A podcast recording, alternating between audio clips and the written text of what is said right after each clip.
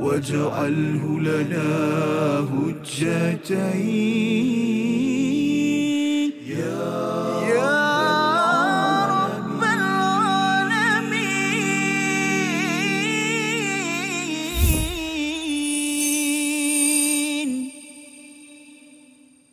وإذ وعدنا موسى أربعين ليلة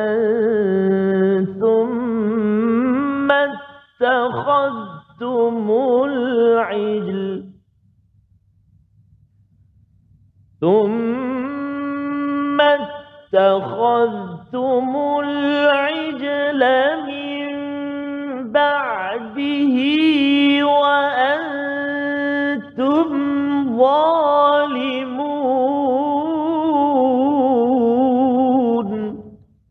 صدق الله العظيم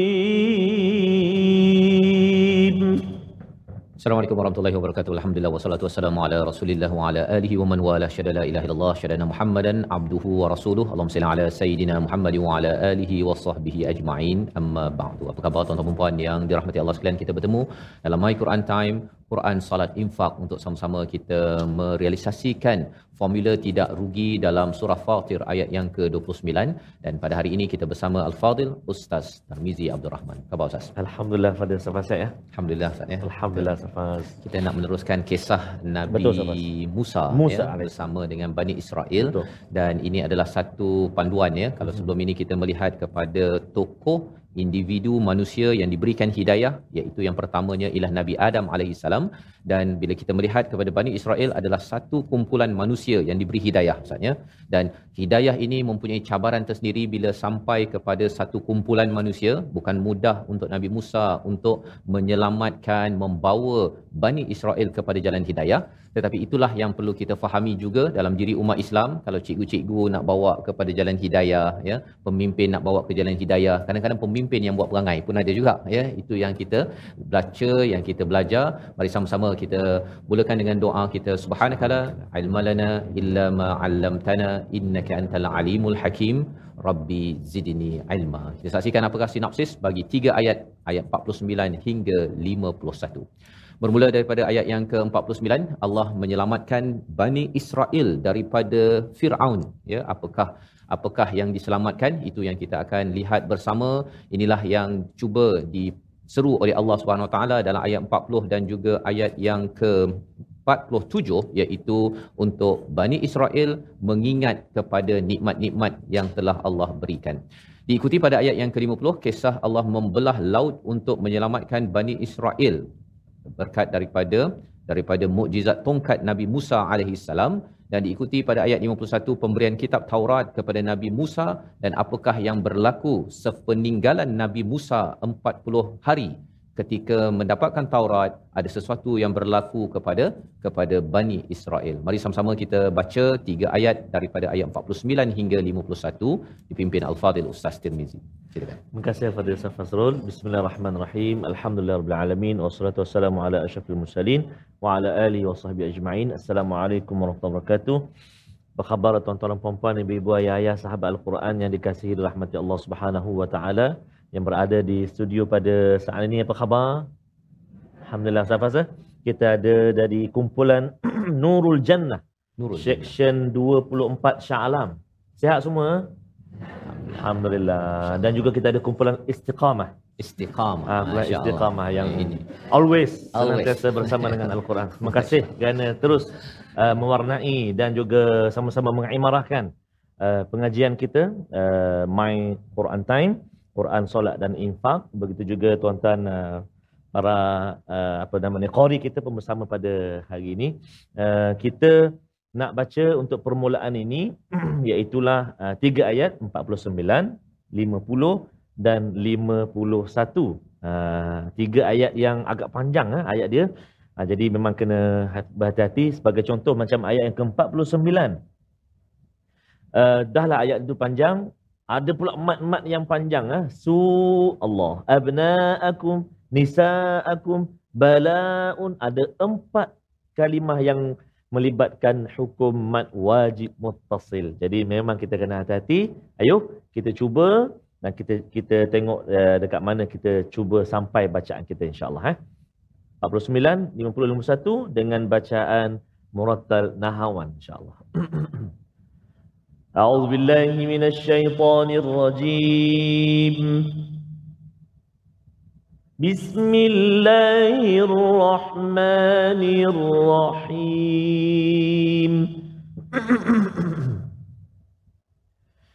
وإذ نجيناكم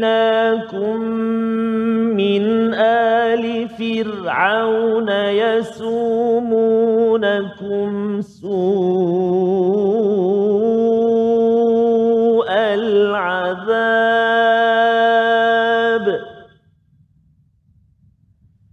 يسومونكم سوء العذاب يذبحون أبناءكم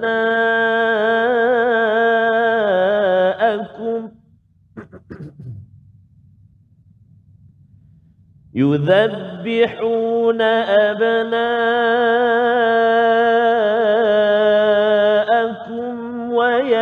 ويستحيون نساءكم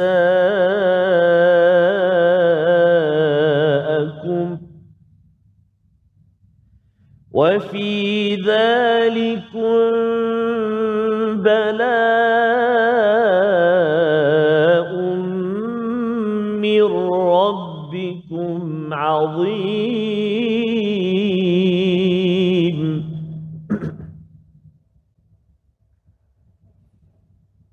وإذ فرقنا بكم البحر فأنجيناكم وأغرقنا آل فرعون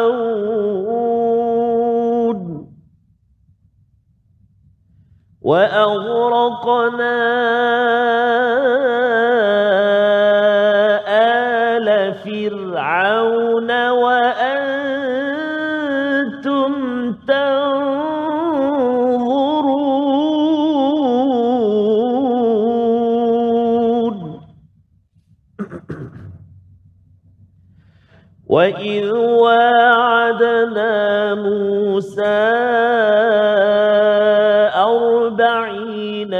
ليلة ثم اتخذتم العجل من بعده. ثم اتخذتم العجل من بعده وأنتم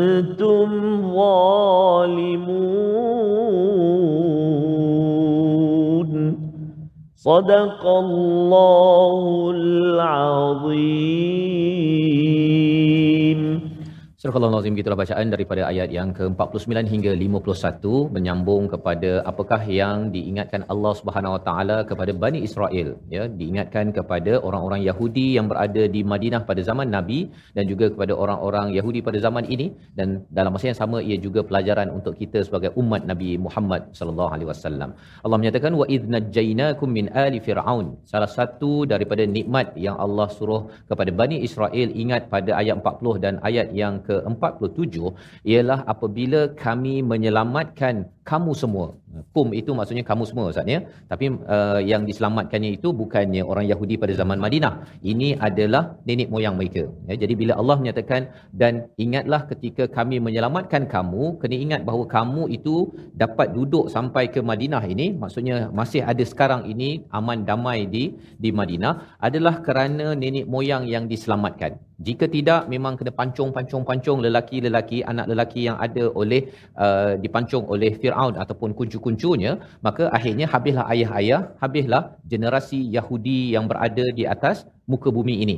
Maka ini adalah salah satu daripada nikmat yang Allah berikan daripada tentera Firaun ali Firaun yasumunakum su al azab iaitu dikenakan ditimpakan azab yang amat teruk ustaz ya. Apakah azab tersebut? Yang pertama yuzabbihuna abnaakum iaitu disembelih mereka menyembelih kepada anak-anak lelaki. Pasal Firaun dia bermimpi Ustaz. Di Baitul Maqdis itu ada api yang yang yang uh, menjulang dan kemudian membakar semua rumah sampai ke Mesir kecuali rumah-rumah Bani Israel.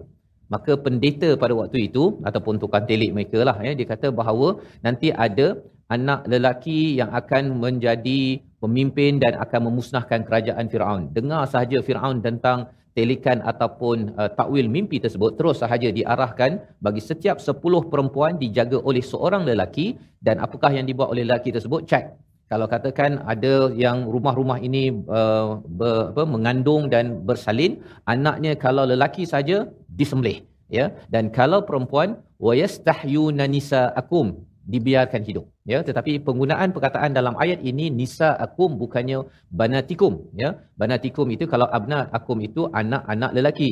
Kalau banatikum itu anak-anak perempuan. Tapi Allah tak gunakan perkataan banatikum. Allah gunakan perkataan nisa akum kerana anak-anak perempuan satu. Tetapi perempuan-perempuan dewasa juga dibiarkan hidup pada waktu zaman Firaun ketika pengumuman dikatakan bahawa anak-anak lelaki ini bibi lelaki akan di disembelih. Dan nampak seperti disembelih ini teruk dan uh, dihidupkan ini bagus ustaz ya tapi dua-duanya tak bagus lah ya. Pasal yang disembelih ni of course lah ya. Pastinya kerana sedihlah ibu yang yang disembelih anaknya dan bila dikatakan wayastahyu nisa akum dihidupkan perempuan-perempuan nampak macam okey tetapi dihidupkan itu adalah untuk menjadi hamba menjadi pelayan dan mereka ini diperkosa dibuat macam-macam dan itu adalah satu penghinaan kepada wanita pada zaman Bani pada zaman Bani Israel ketika berada di di Mesir.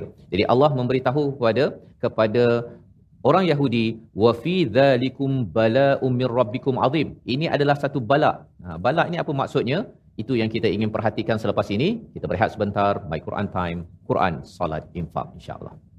واجعله لنا هجتين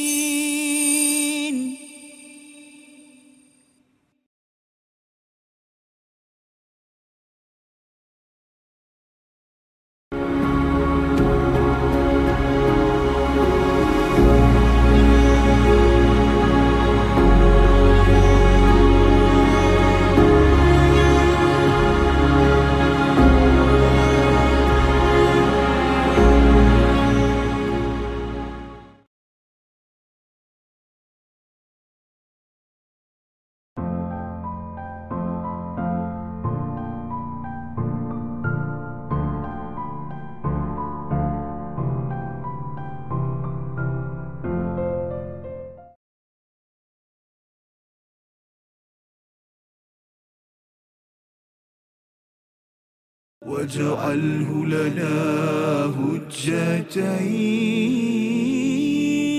يا رب العالمين.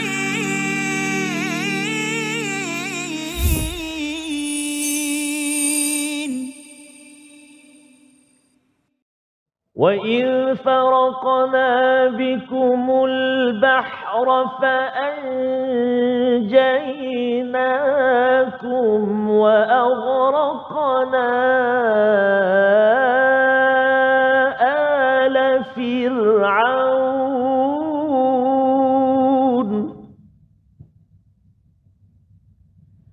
وأغرقنا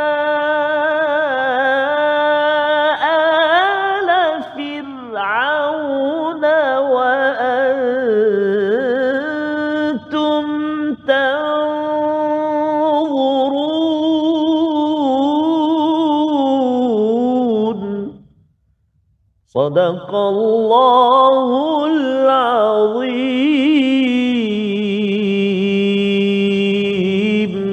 Surah Al-Azim kita kembali dalam My Quran Time Quran Salat Infak pada hari ini untuk sama-sama kita melihat pada ayat 49 hingga 51 tentang nikmat-nikmat yang Allah berikan kepada Bani Israel kepada orang-orang Yahudi untuk diingati ya sebagaimana dinyatakan pada ayat 49 wa idh najjainakum Allah menyelamatkan kami menyelamatkan kamu dan kamu itu adalah kesinambungan daripada nenek moyang Bani Israel yang diselamatkan dalam peristiwa Fir'aun yang membunuh kepada anak-anak lelaki dan menghidupkan wanita-wanita dan ini adalah zalikum wa fi zalikum bala'um mir rabbikum azim. Ingatkan sebenarnya balak itu perkara yang balak. Ni dalam bahasa Melayu balak ni macam perkara yang tak okey ya. Tetapi istilah dia dalam al-Quran bila cakap tentang balak ini ia adalah perkara yang okey dengan tak okey. Ya kalau yang uh, yang menyusahkan itu kita perlu bersabar itu istilahnya syarat ya walanabluwannakum ataupun wanabluukum Allah menguji kita ini dengan kebaikan dan juga keburukan. Jadi kalau ada kebaikan dalam hidup kita, kita dapat kereta besar, kita dapat gaji besar, itu juga adalah balak daripada Allah Subhanahu Wa Taala. Tetapi dalam masa yang sama kalau kita sakit ke apa sebagainya juga dinamakan balak. Jadi balak ini sebenarnya adalah satu ujian bergantung macam mana kita respon Ustaz. Kalau responnya itu adalah okey dengan iman, maka yang teruk itu pun akan mendekatkan kita kepada Allah Subhanahu Wa Taala. Kalau kita dapat gaji besar, pangkat besar, tetapi bila ianya direspon dengan bukan iman, bala itu akan menyebabkan kita mendapat azab daripada Allah Subhanahu Wa Taala. Jadi bala dengan azab dua perkara yang yang berbeza.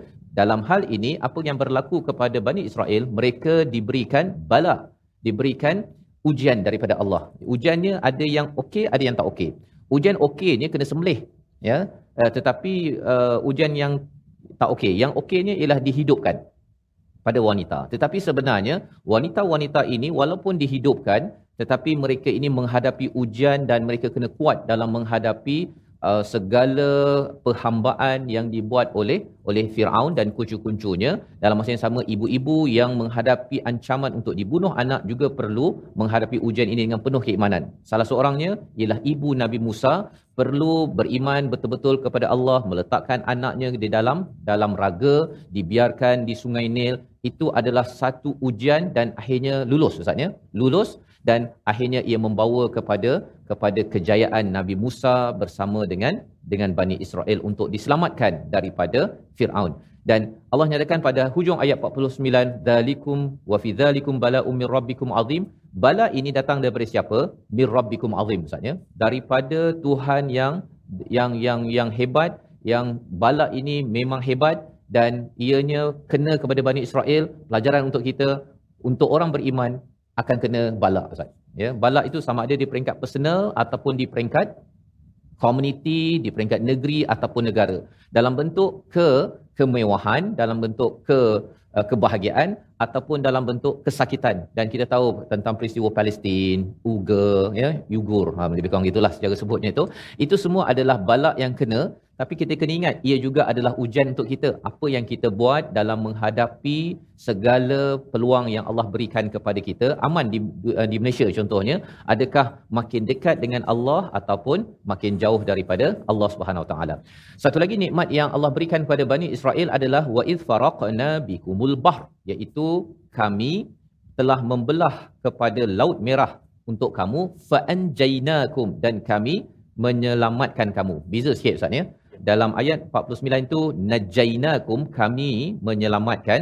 Tapi kalau dalam uh, ayat yang ke-50 ni fa'anjainakum kami menyelamatkan kamu. Ya najainakum dengan fa'anjainakum apa bezanya? Bezanya ialah pada ayat 49 itu Allah sentiasa menyelamatkan pasal ia adalah satu uh, sela masa yang panjang. Ya tentang bayi-bayi lelaki yang nak dibunuh. Maksudnya dalam masa uh, yang lama itu ibu-ibu ini dia bersalin ataupun mengandung dalam keadaan takut Ustaz.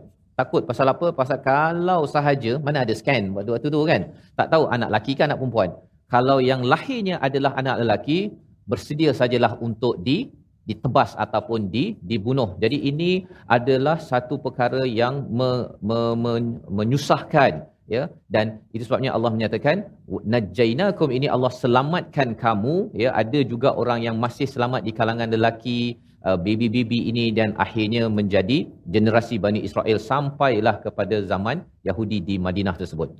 Tetapi bagi uh, ayat 50 wa il faraqna bikumul bahr fa anjainakum uh, perkara itu telah diselesaikan dalam masa yang pendek ustaz ya bila pada malam sebelum uh, uh, pergi itu mereka berlari daripada Mesir dan mereka pergi ke laut merah dan pada esoknya dibukakan Allah belahkan kepada 12 bahagian ustaz. 12 bahagian pasal ada 12 uh, kumpulan daripada Bani Israel. Jadi mereka sekitar kalau ikut daripada tafsir Hamka tu 600,000 orang boleh menyeberang. Dalam masa yang pendek kemudian dikejar oleh Firaun dan tentera-tenteranya tapi Allah kata apa? Wa arraqna ala Fir'aun. Kami tenggelamkan uh, tentera-tentera Fir'aun. Jadi ini adalah satu babak yang amat me- mendebarkan kerana ad, sebelum mereka pergi tu Ustaz ya, nanti kita akan baca dalam surah lain. Sebelum mereka pergi menyeberang tu, dia cakap, Nabi Musa, depan laut.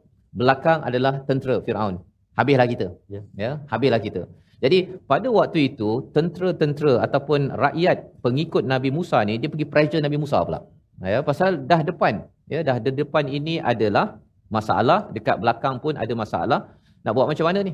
Ya. Jadi pada waktu itu Allah ajarkan kepada Nabi Musa untuk kuat semangat. Ha, Pelajaran untuk kita Ustaz ni kadang-kadang kita punya follower kita ni ya dia memang cakap dekat Facebook lah komen sana komen ini yang ketua kena kena kuat lah jangan mudah koyak ya jangan mudah koyak ya kalau koyak sahaja selesailah bagi seorang pemimpin yang ingin mengajak kepada kebaikan bagi sesebuah keluarga, negeri ataupun negara. Dan hujung ayat 50 itu Allah menyatakan wa antum tandurun dan kamu menyaksikan apa yang berlaku pada waktu ini. Jadi kalau kita perasan sebenarnya uh, orang-orang Yahudi Madinah ni tak ada pun waktu peristiwa itu. Tapi Allah menyatakan wa antum tanzurun. Dia nak menceritakan bahawa nenek moyang mereka perhatikan dan nenek moyang mereka sudah perhatikan dia kata betul ke Nabi Musa ni kita perlu beriman betul-betul? Dia ni betul ke tak betul? Ya ini dah depan kena kejar ni. Tetapi bila selamat bila selamat dan bukti selamat itu adalah ada lagi orang Yahudi sampai Madinah eh ini bukan Nabi Musa punya kerja nak belah laut ya. Kalau belah laut letak dinding-dinding buat construction dulu boleh. Ini tak ada dinding tidak ada apa.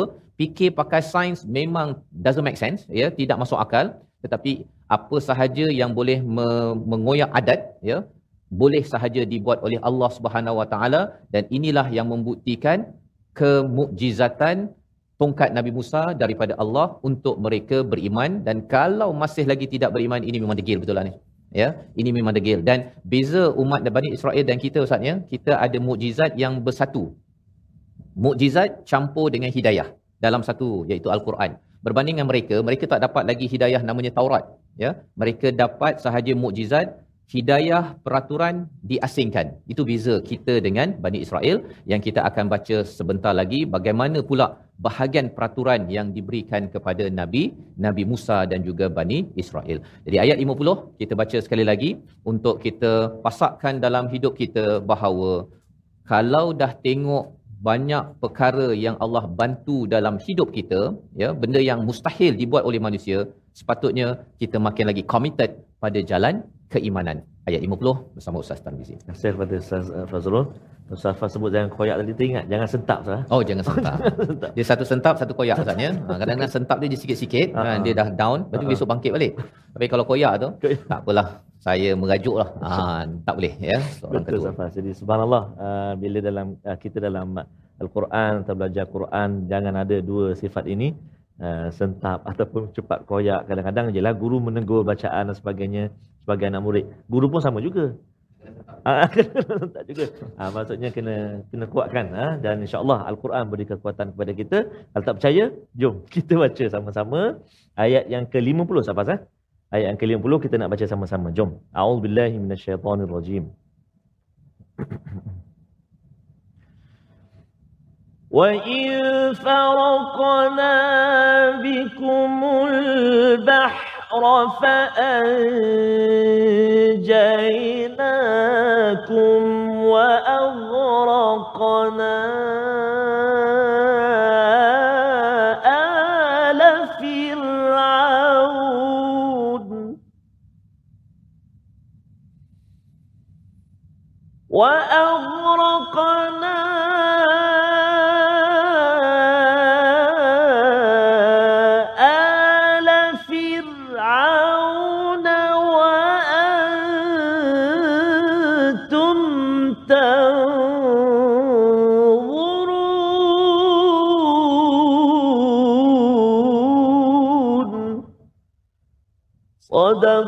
الله العظيم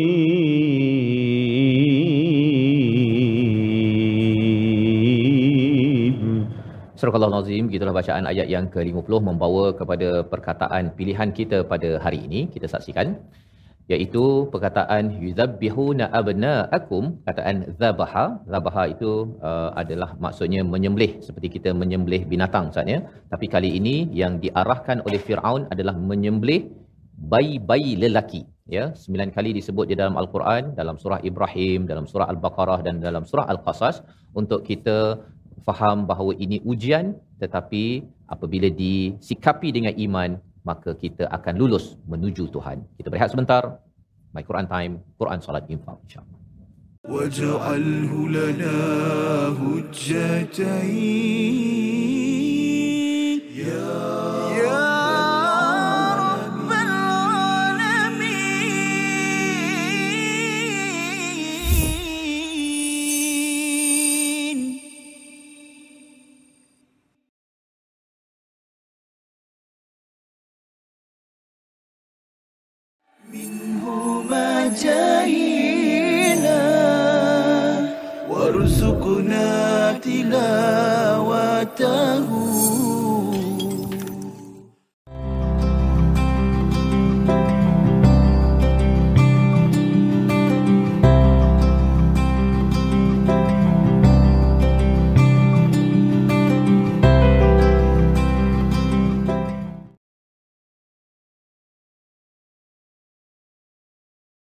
واجعله لنا هجتين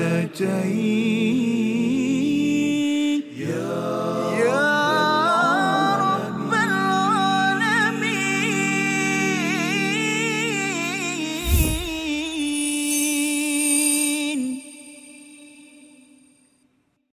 Jangan difikir derita akan berpanjangan Kelak akan membawa putus asa pada Tuhan. Ingatlah biasanya kabus tak berpanjangan.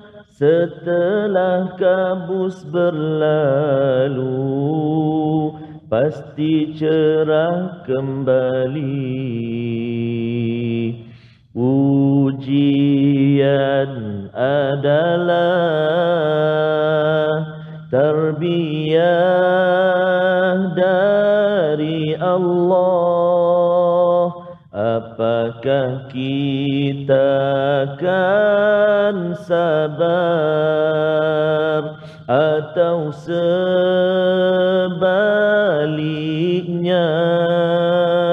kesenangan yang datang selepas kesusahan.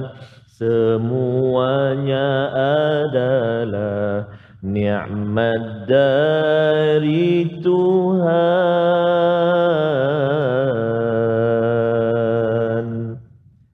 Itulah kehidupan. Kadang-kadang ada susah ada senang ya. Uh, itulah yang akan menguatkan kita dan moga-moga setiap kali kita berada di ketika kesusahan kita bergantung harap pada Allah Subhanahu Wa Taala. Dan yang paling mustahak juga tak kali mana kita berada di dalam kesenangan dibuat di kesenangan jangan sekali kita lupa dan alpa kepada pemilik segala kesenangan pemberi kesenangan kepada kita iaitu Allahu Rabbul Izzati. Siapa sah mudah-mudahan Jalan yang kita ambil daripada ayat 49 tadi Betul. Ustaz ya. Wa fi dzalikum bala'um mir rabbikum azim. Setiap ujian yang datang itu yang baik yang tak baik bagi kita itu awalnya kita rasa tak baik ya Betul. tetapi rupanya dia membawa kepada Ah. langkah-langkah seterusnya uh, rupa-rupanya dengan uh, di uh, nak disembelih-sembelih anak lelaki tadi itu Mhm. rupanya ada pula yang Ya. selamat dan dia ni masuk pula ke Allah. istana Firaun. Firaun yang melatih Nabi Musa dengan teknologi pendidikan tahap tinggilah ni ya. Dia maksudnya level Harvard Ya. ataupun Oxford. Lepas tu barulah Nabi Musa keluar untuk memimpin dan menegur balik pada ayah Oh, angkat dia ya. jadi cara Allah menyusun Masya itu Allah, adalah azim. Yang penting ialah kita cepat-cepat kembali pada Tuhan lah kalau tidak kita stres Ustaz. Betul Safa. Terima kasih kepada Safa. Subhanallah. Tuan-tuan dan puan-puan, ibu-ibu ayah-ayah, sahabat Al-Quran yang dikasihi dalam rahmat Allah Subhanahu Wa Taala, kita nak sehingga seketika ke ruangan tajwid. Uh, antara yang kita nak kongsikan atau kita nak ulang kaji pada hari ini iaitulah uh, fokus kita pada ayat yang ke 51 ayat apa? 51. Ayuh kita tengok iaitulah menyempurnakan ataupun kita menjelaskan bacaan izhar pada huruf zal pada kalimah thummattakhadtum dalam ayat yang ke-51. Ha, ah, maksudnya kita kena jelaskan sebutan huruf zal tu pada kalimah tu. Sebab apa? Sebab kebanyakan juga berlaku dalam bacaan, dia baca dekat situ seolah-olah idram. Baca macam mana? Wa idh wa'adna Musa arba'ina laylatan thumma attakhattum. Ha. Thumma attakhattum. Jadi idgham. Ha sedangkan kita kena jelaskan bacaan kat situ. Summattakhadtum. Cuba 1 2 3. Bagus. Summattakhadtum. Ha hati-hati Takhad. zal duduk kat mana? Uh, duduk kat ujung lidah kan? Ah, uh, ujung lidah kalau ikut uh, disebut hujung lidah dikeluarkan sedikit di antara hujung gigi atas dan bawah hadapan. Ini. Hujung lidah kan? Bawa lidah. Bawa ustaz takkan tinggal pula. uh, hujung lidah tuan-tuan dan puan-puan. Summa takhaltum. Cuba.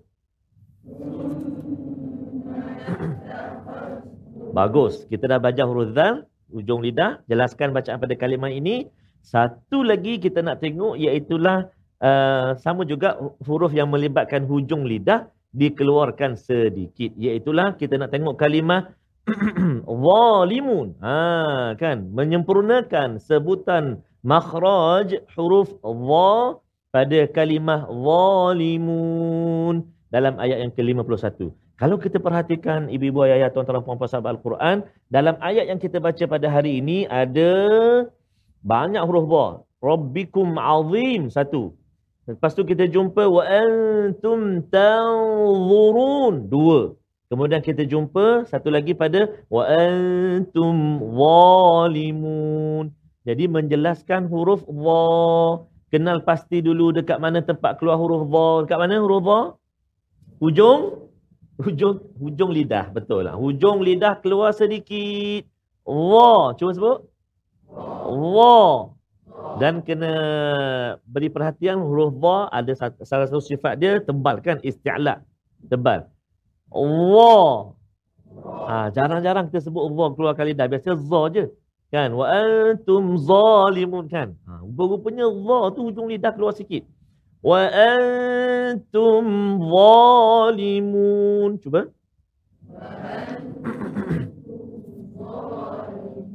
Ha, dia kalau tak keluar lidah, uh, dia bunyi zali, za, za.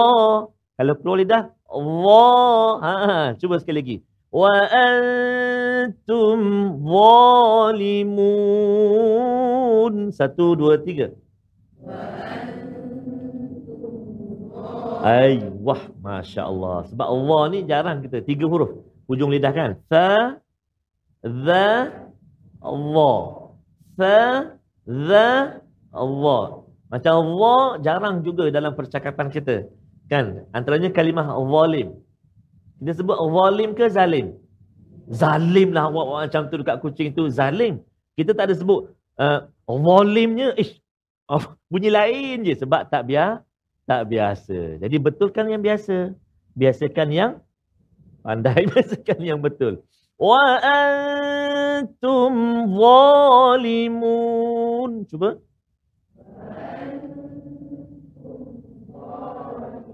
Ha, kalau kita tengok ayat yang ke-51 tu kita sebut tu kita macam kita tekan ataupun dha tu dia ada alif.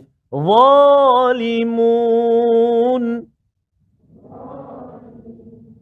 Ha, maksud dia tu apa sebenarnya kamu sebenarnya orang-orang yang zalim. Ha, penekanan ada sikit kat situ nanti Ustaz Fas akan kongsikan dengan kita. Jadi itu antara kalimah tajwid uh, ataupun perkara tajwid yang perlu kita beri perhatian dan kita nak cuba ayat yang ke-51 ini untuk kita ha hafal. Dia kata yang ni yang tunggu ni Ustaz. Oh alhamdulillah. Safas eh? Saya yakin dan percaya Safas, ah, sahabat-sahabat Al-Quran kita, ibu ayah, memang ada setiap episod itu, ayat-ayat hafalan tu ditanda, dicatat dan di, di, di, dihafal. Ulang. Ah, diulang dan dihafal kan, Masya Allah. Ha? Ah, Jadi banyaklah tu dah boleh baca dalam solat tu. Ya. Dan itu amat berharga sebenarnya Ustaz ya. Betul, Safas. Hafazan ni Allah kalau kita Akbar. ambil satu jam satu hari Betul. uh, kita dengar kemudian mungkin tambah satu jam lagi Betul. mengulang ayat-ayat yang tak sempat Allah hafal. Akbar. Betul. Subhanallah harapnya Masya 5 Allah. tahun hafal semua. Allahu akbar Ya, subhanallah. insyaAllah. Amin ya Rabb. Amin ya. Okey. Baik. Jadi kita nak cuba ayat 51. Banyak kalimah-kalimah yang selalu kita jumpa. Wa'id selalu. Musa, masya-Allah. Arba'in kan? Arba'in kan ah, kan empat ah, arba'a kan? Arba'a raka'atin. Ah, selalu ulang kan? Nak beli baju dekat Mekah pun sama. Nak beli empat helai tak ingat empat apa? Arba'a raka'at dia kata. Pasal kalimah bahasa Arab tu pasal dia ingat tak nak sebut tu kan? Tak ingat. Okey. Arba'in, empat. Lailah, malam, malam, lail, lail. Malam. Ha, kan? Lepas tu, zalimulah wa antum selalu kita jumpa juga anta anti antum kan? Zalimun kita selalu sebut zalim dan sebagainya. Jadi insyaallah memudahkan hafalan kita. Ayo kita cuba uh, ayat 51 eh. Tengok dulu. Auzubillahi minasyaitanirrajim. Wa id wa'adna musa arba'ina laylah satu dua tiga. Thank.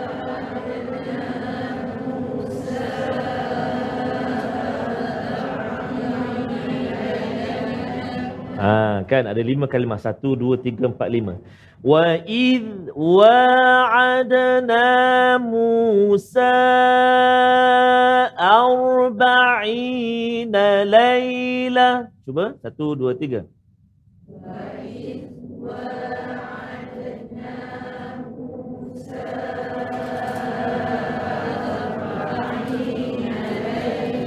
Okey, ada berapa kalimah? Lima. Wa'id, cuba ikut saya. Wa'id, tengok sini. Wa'id, wa'id, wa'adana, Musa, arba'ina, lay, laylah. Laylah ada lima kan? Sekali lagi. Wa'id, cuba cuba ibu ayah sebut. Satu, dua, tiga. Id, wa'adana, tiga. Musa, empat. Arba'ina. Lima. Subhanallah. Ingatlah tu?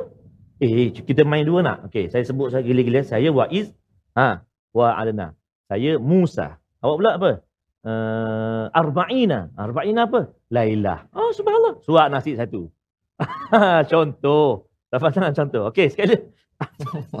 Okey. Sekali lagi ya. Sekali lagi ya. Cuba ya. Lima kalimah. Satu. Wa'id. Wa'adna. Apa tu? Musa.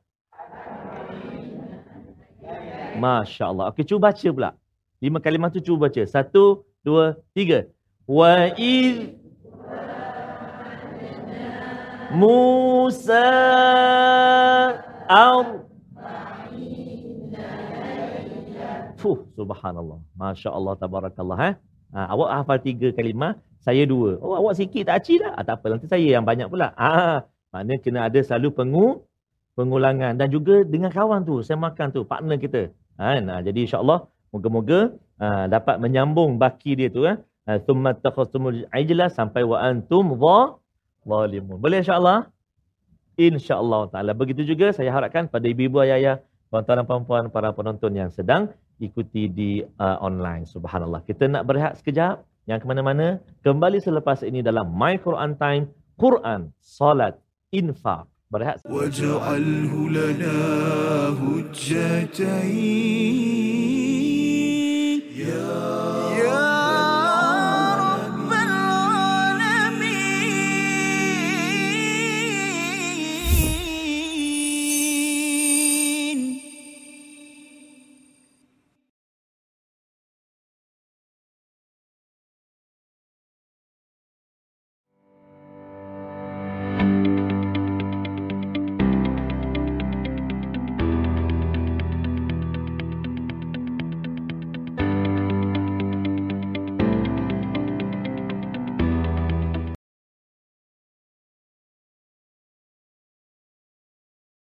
واجعله لنا هجتين.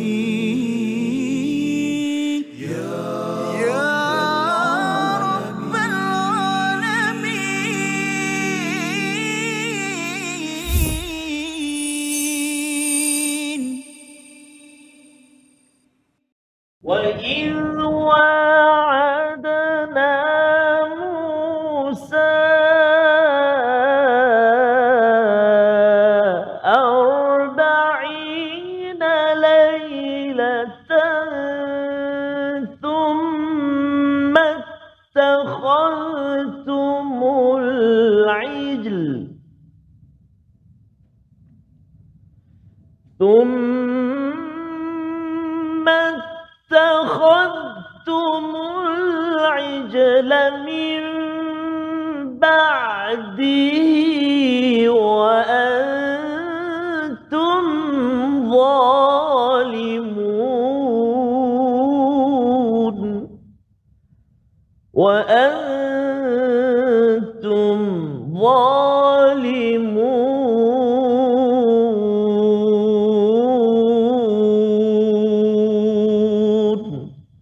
صدق الله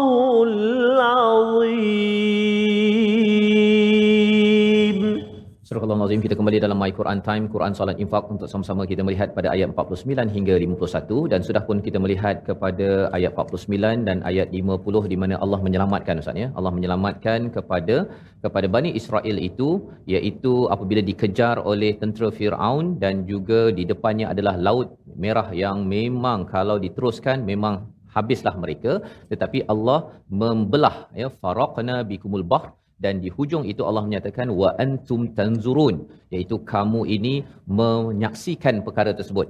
Walaupun orang-orang Yahudi Madinah itu tidak lihat depan mata tetapi mereka melihat bukti-bukti bahawa tanpa nenek moyang mereka selamat ya 600 ribu selamat dan akhirnya mereka ini menuju ke Palestin dan menang maka sudah tentunya orang-orang Yahudi itu tidak ada lagi di atas muka bumi ini kerana sudah pun ditenggelamkan di dalam laut merah jadi wa antum tanzurun ini adalah satu perkara tentang kamu nampak tapi bukan sekadar nampak secara fizikal tetapi nampak secara secara ilmiahnya satu.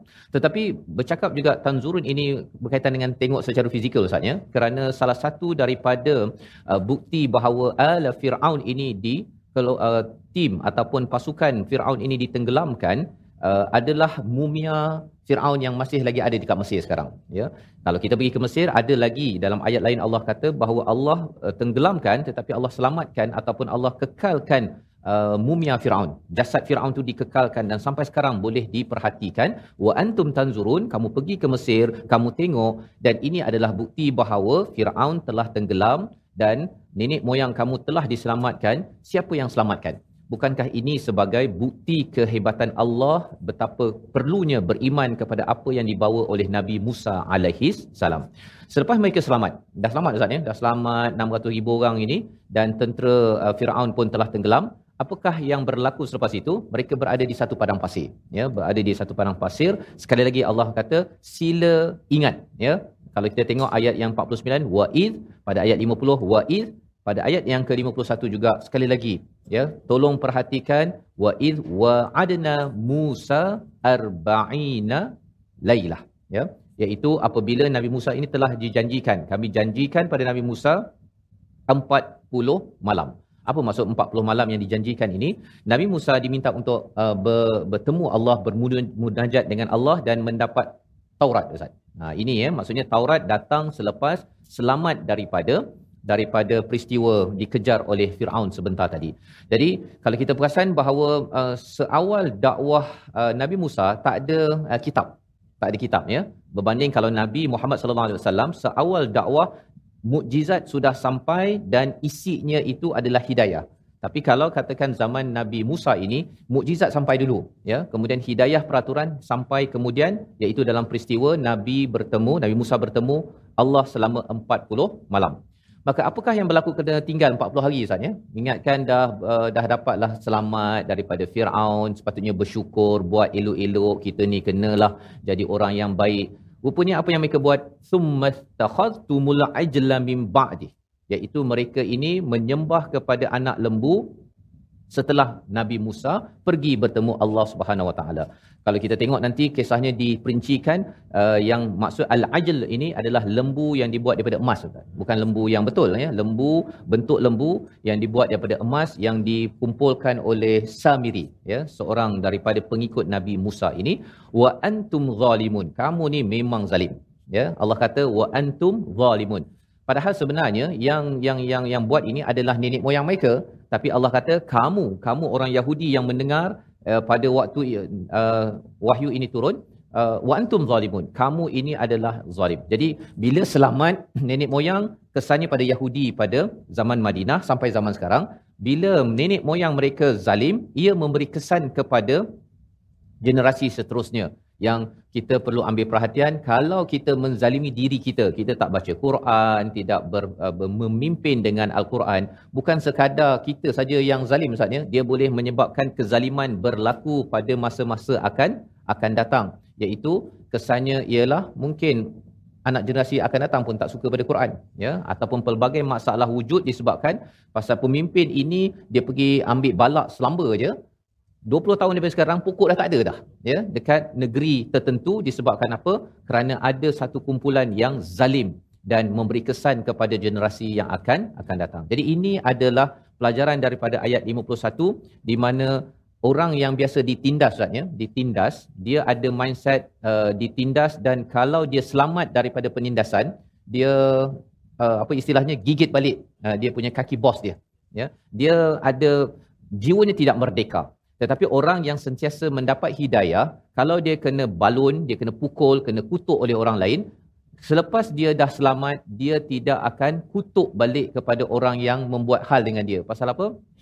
Pasal jiwa saya sudah merdeka. Saya ingin move on. Saya tidak mahu lagi mengungkit ataupun buat perkara-perkara buruk. Seperti mana dalam kes ayat 51 ini. Bani Israel ini masih lagi dalam jiwa yang ditindas mereka tengok ada orang lain sembah berhala, dia kata pada Nabi Musa, ialah Nabi Musa, boleh tak kita nak ada berhala macam dia?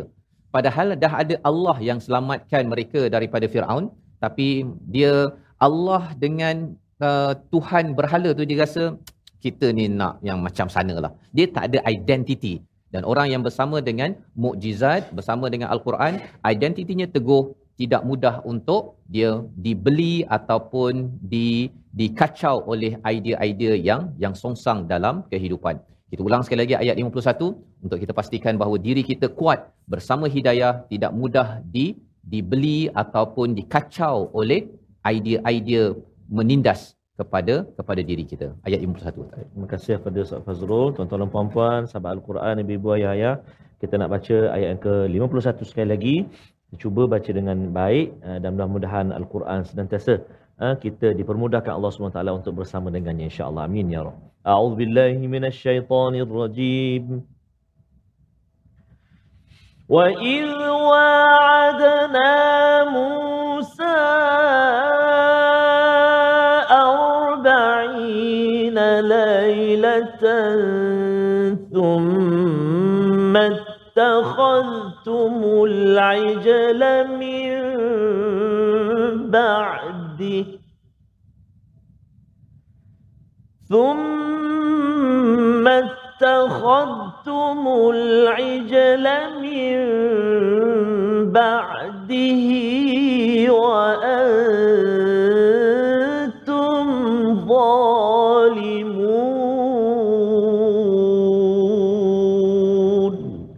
صدق الله العظيم Surah Al-Nazim ayat yang ke-51 mengingatkan kepada kita Bani Israel ditinggalkan 40 hari Ustaz ya dah buat perangai ya apatah lagi kalau ditinggalkan Nabi Musa ya. berpuluh-puluh tahun sudah tentu orang Yahudi di Madinah itu buat perangai dan pelajaran untuk kita apa ya. jangan sampai kalau tak ada Quran time ke tak ada kelas Quran ke cikgu dah meninggal lepas tu dia kata saya rasa saya nak buat perangai lah.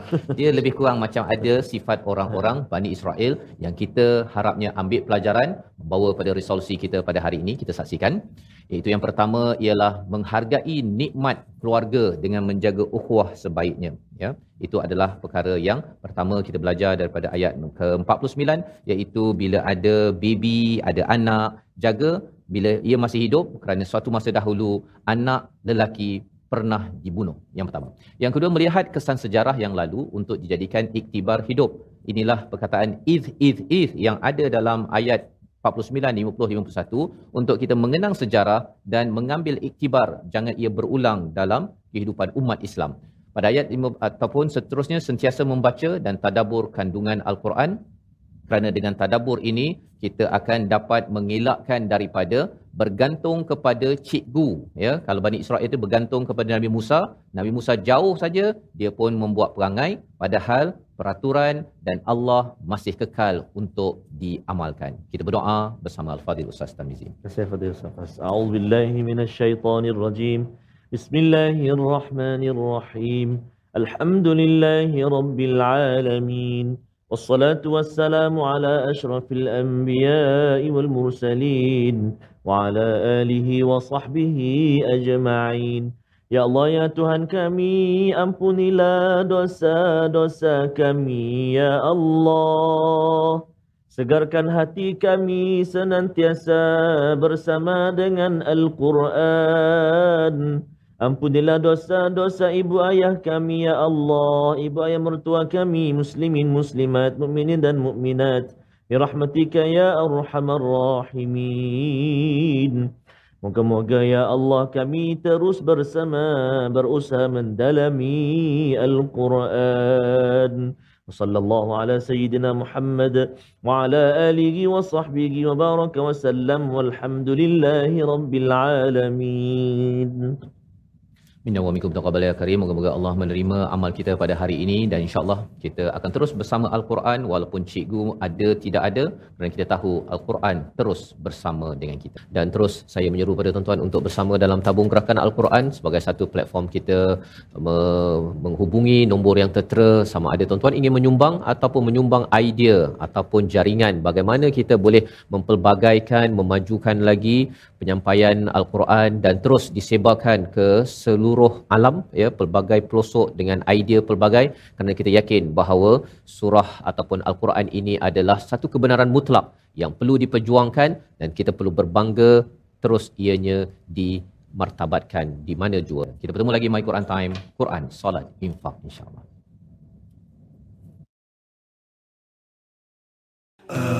آناء الليل وأطراف النهار